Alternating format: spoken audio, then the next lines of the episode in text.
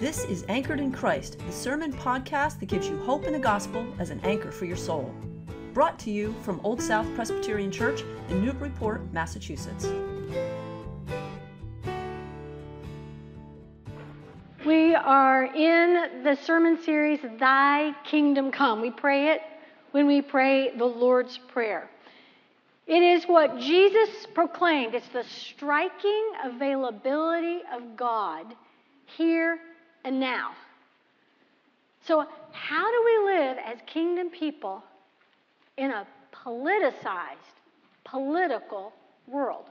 This is our text. It comes from Luke 20, beginning with verse 20. It's found on page 73 in the New Testament of your Pew Bible.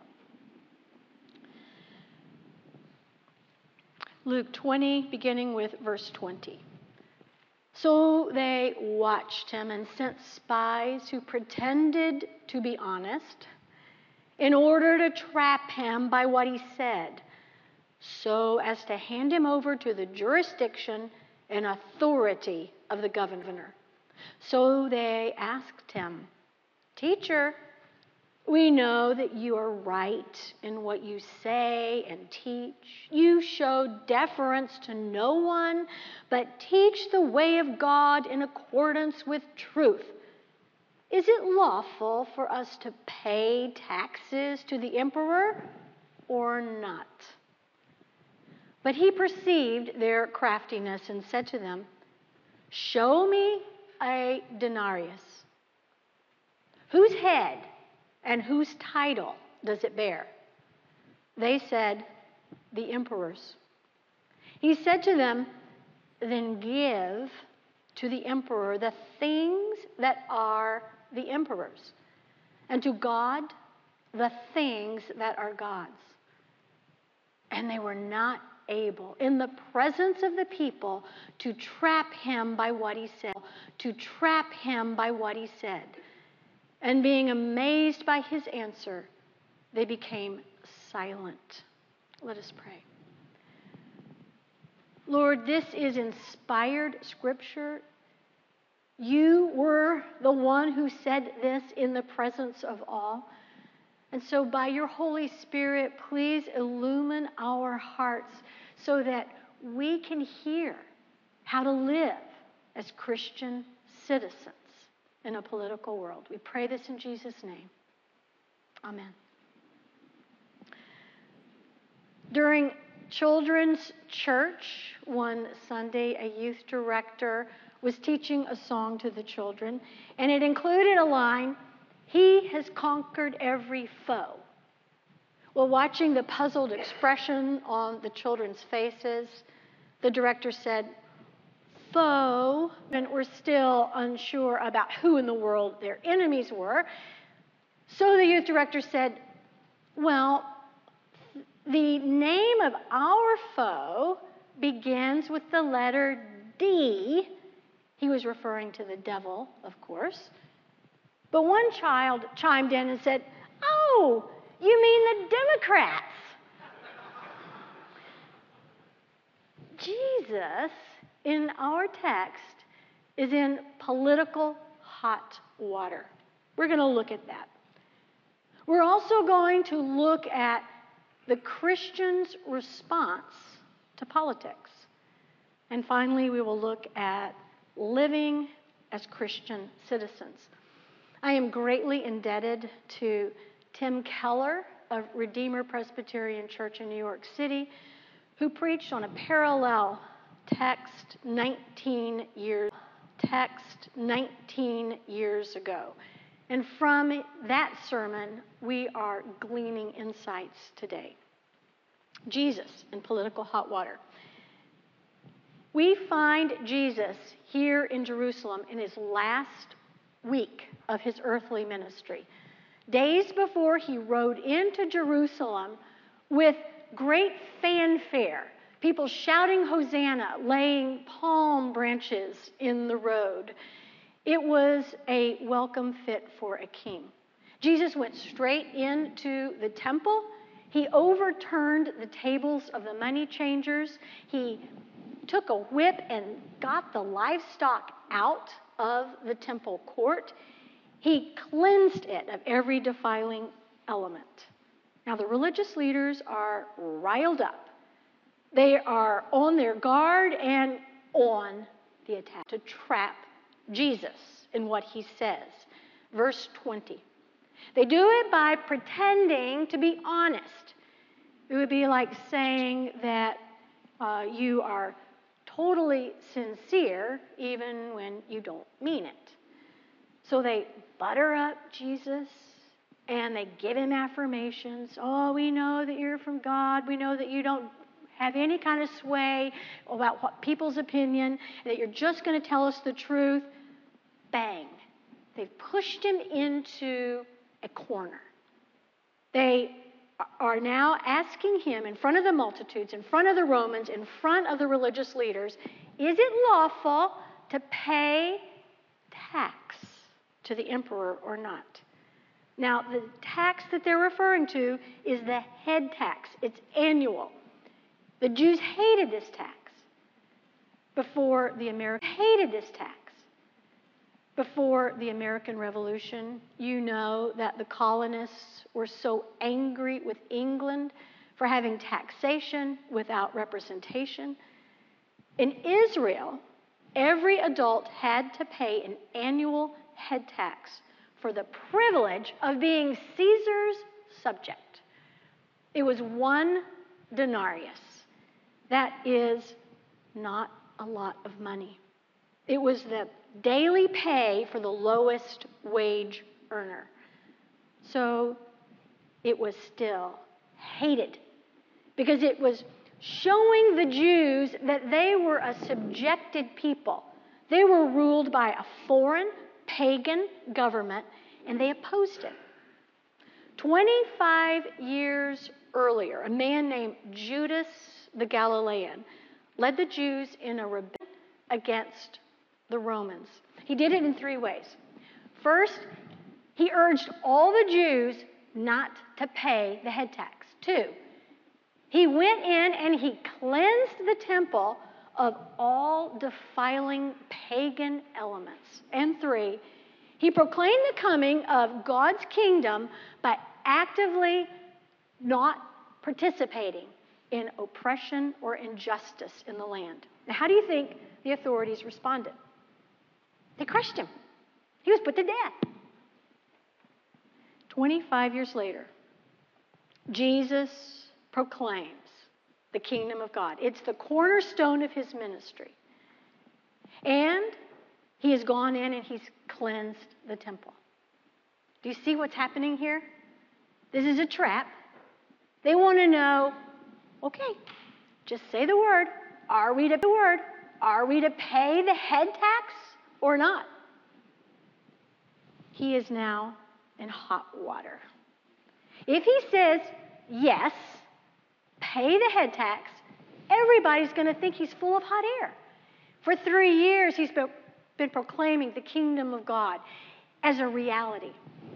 The Old Testament, when it speaks of God's kingdom, it speaks of meeting real human need, of real suffering and pain and oppression being overturned.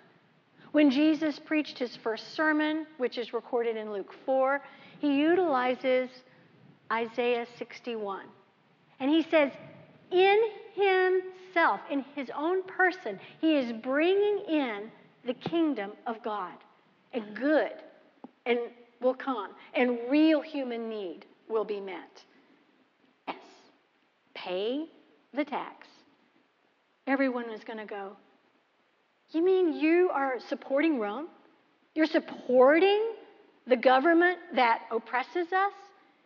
We don't even believe in you anymore. You're no good. You're just full of hot air. If, on the other hand, Jesus says, No, don't pay the tax. He's calling for an insurrection of the Jews against Rome. And what will happen? Everyone will be crushed immediately.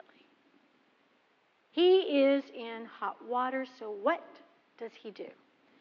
He asks for a coin Show me a denarius.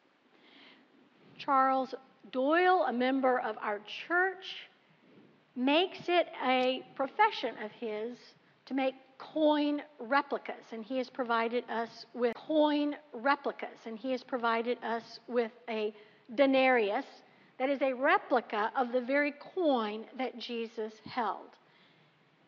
And a denarius has on it an icon, an image of Tiberius Caesar with words on the back and a man seated on a throne. Jesus asks, Whose head? Whose title does it bear? They say the emperor's. What it is, it says Caesar, which means king, son of the god Augustus, Pontiff Maxim, that means high priest. Suddenly we see what's going on here. Two kings are sharing one stage. Both say, both say, I'm king. Both present themselves as the Son of God. Both offer themselves as the high priest. But look, look at how these kings differ. And look at their kingdoms. They could not be further apart. One possesses all the wealth of the empire, and the other doesn't have a quarter in his pocket. He has to ask for a coin. Whose head, whose title does this bear? The emperor's. Then give to the emperor what belongs to the emperor, and to God the things that are God's. What our English Bibles do not reveal to us is that Jesus changes the verb. They say, Shall we give the tax? And he says, You shall render the tax. Shall we give, just give a blank check, give everything? No.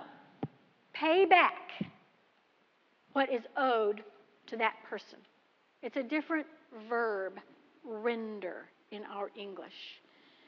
Give back to Caesar what belongs to Caesar, give back to God what belongs to God. The coin has Tiberius Caesar's image on it. The money belongs to him. You and I are made in God's image. We belong to God. Give back to God what belongs to him ourselves, our lives. Were Jesus' opponents angry as if he had dodged? No. They were amazed silenced. So, what do we learn from Jesus' response? It's us to politics. Jesus' response guards us against political simplicity, political primacy, and political complacency. Let's look at this. Guarding against political simplicity. Jesus' opponents want him to say yes or no. It's a temptation. Come on into my trap. Come on, just say yes or no. Jesus resists. When he is talking about our relationship to God in the kingdom, he presents it in clear, simple language.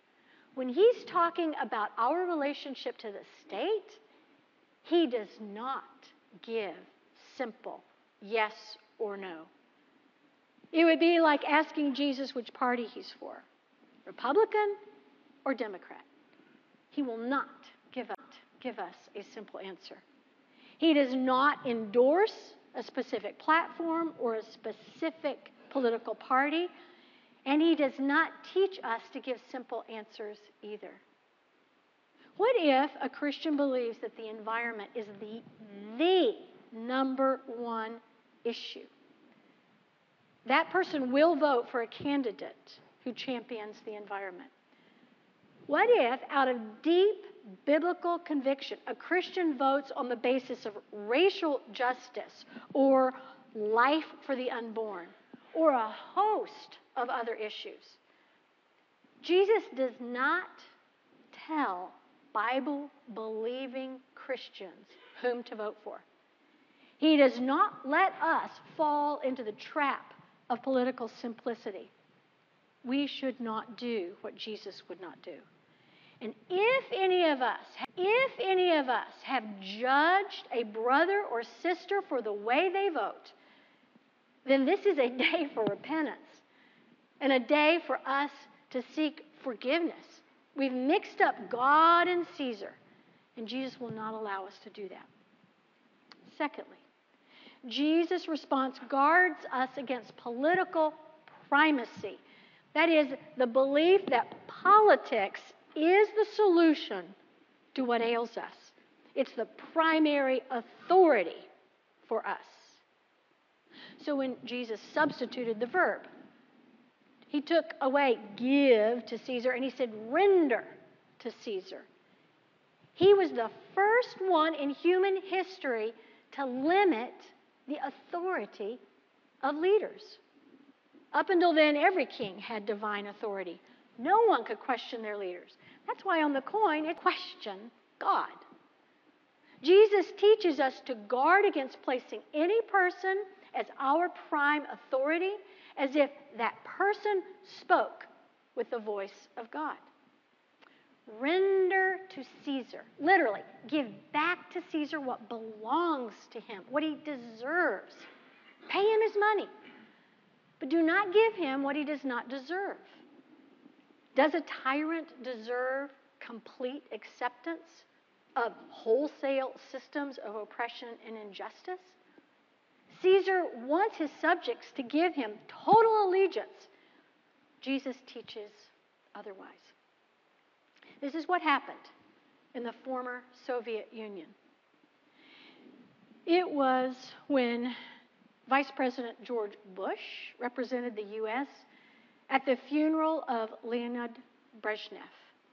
The, cer- the ceremony went with military precision, marching soldiers, steel helmets, Marxist rhetoric, but no prayers, no hymns, no mention of God.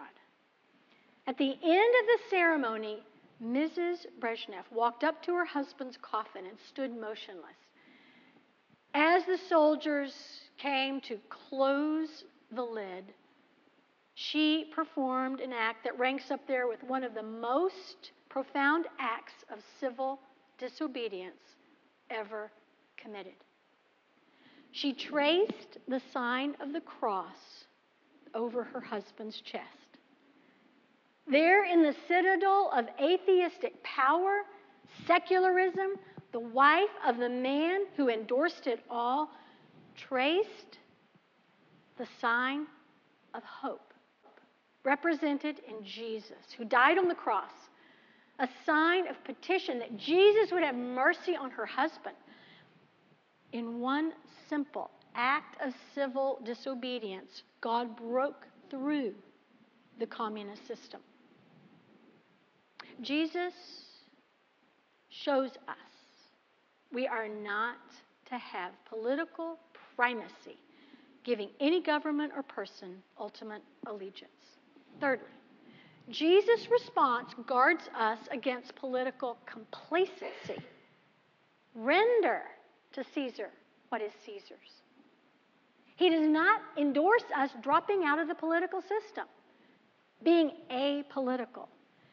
I am sad to say, I know too many Christians who do not invest time in knowing what is going on politically. They live as though, though they are indifferent to the policies and events affecting millions. Karl Marx said that religion is the opiate of people. It may be. But the gospel of Jesus Christ is the smelling salt. It is what wakes us up. And once we are awake to the kingdom of God, we see, oh, there's so much that can be done. I must be involved. If we are in the kingdom, we have no option to be uninvolved. We may become more political. Let me illustrate with what I learned recently about the protests in Hong Kong. In Hong Kong, 12% of the population are Christian.